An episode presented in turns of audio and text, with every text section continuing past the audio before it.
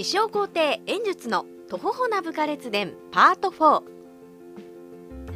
三国志の軍友では随一の速度で皇帝を名乗りそして秒速で滅びていった五冠王朝の名門中の名門円家の相続演術航路そんな彼にももちろん配下の武将たちが存在していました。しかし大半の武将たちは三国志ファンに「誰それ?」という扱いを受けている悲惨ぶり。そこでここでは彼ら報われない演術武将たちのために列伝を立てようと思います。演術の大将軍かっこ笑い。京髄と長君。京髄と長君はボンクラ揃いの演術軍では例外的に先見の明があった武将です。演術の配下には孫権の維持である孫作が一時期所属していましたが京髄と長君は孫作の能力を高く評価していて個人的にも交流を持ち演術の没落後には5の孫作を頼ろうと考えていたと言われます。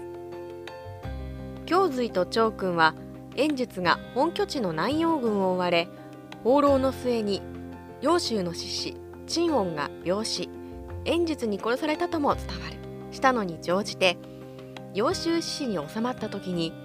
在野から取り立てられて演術の部下になりました。演術崩壊にきっかけ。さて演術は西暦197年には皇帝を自称して中央朝を建国しますがそれにより周囲の軍友との間には隙間風が吹くことになります。とりわけても検定を要している曹操との関係は最悪になりました。頼みの武将であった孫作も独立志向を強めて出ていき演術はあれだけ嫌っていた呂布と同盟を組もうと画策します。演術は自分の息子と呂布の娘を縁組させて同盟を強固にしようと官員を派遣して政略結婚を成功させようとします。呂布も最初は同盟に乗り気でしたが部下の陳旧の父陳慶が演術との縁組に猛反対。かつて呂布が演術から受けた不義理の数々を挙げここは曹操と同盟を結ぶべしと焚きつけます。呂布は寸前のところで変身して官員を捕らえて曹操に送りました。曹操はこれを斬首してしまいます。怒った演術は京髄と長君を大将軍に任命。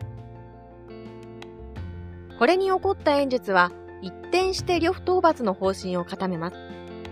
三国志演義によるとここで演術は20万という大軍を集めて京髄と長君を大将軍に任命しました。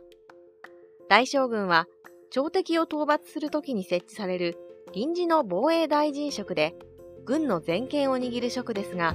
演術はこれを同時に2名も設置したのです。さすが演術太っ腹。普通は1名だろう。養蜂と艦船が寝返り大失敗。しかし演術の威信をかけた呂布討伐戦争は小詰めの養蜂と艦船が新旧の策によって呂布に寝返ったことで大敗北。無理に大軍を動員したことで内政の才能に乏しい演術の中央朝の財政は破綻します。困窮した演術は近くに存在した独立小国陳の流暢を謀殺して陳城を乗っ取ろうとします。策略はうまくいき演術は意気揚々と京髄と長君李宝両郷学習という名だたる将軍を引き連れて陳に入ろうとしますがそこには曹操の軍勢が待ち構えていました。地雷を踏んでしまった演術曹操から逃げる。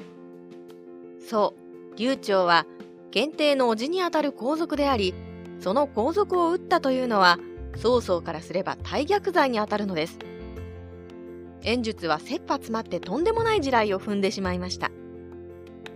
曹操に勝った試しのない演術はここで全てを部下に任せてスタコラと呪春に逃亡してしまいます。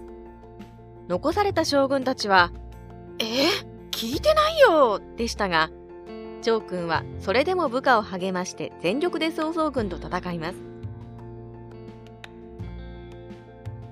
演術軍の将軍、長君は頑張るが、もっとも、それで勝てれば世話はないのであって、演術抜きの演術軍はあっという間に粉砕。長君は脱出しますが、胸髄や李鵬、両郷、学習が曹操軍に移されてしまいます。逃げ延びた趙君も今度は樹春に襲いかかってきた曹操軍と戦い、その隙に再び演術は逃亡。ここで演術軍は壊滅しました。趙君は演術の没後も生き残り、交友があった孫作を頼ろうと呉に向かいますが、途中で露光大使の劉君に捕らえられます。以後、公式の記録には趙君は出てきません。大将軍に任命されながら、不甲斐ない戦績しかない。まあ、主悪の根源は演術ですが、趙君と胸髄は、ゲームにおいても、部下である綺麗を大きく下回る武力しかなく、今でも演術とほほ武将としてそのキャラクターを炸裂させています。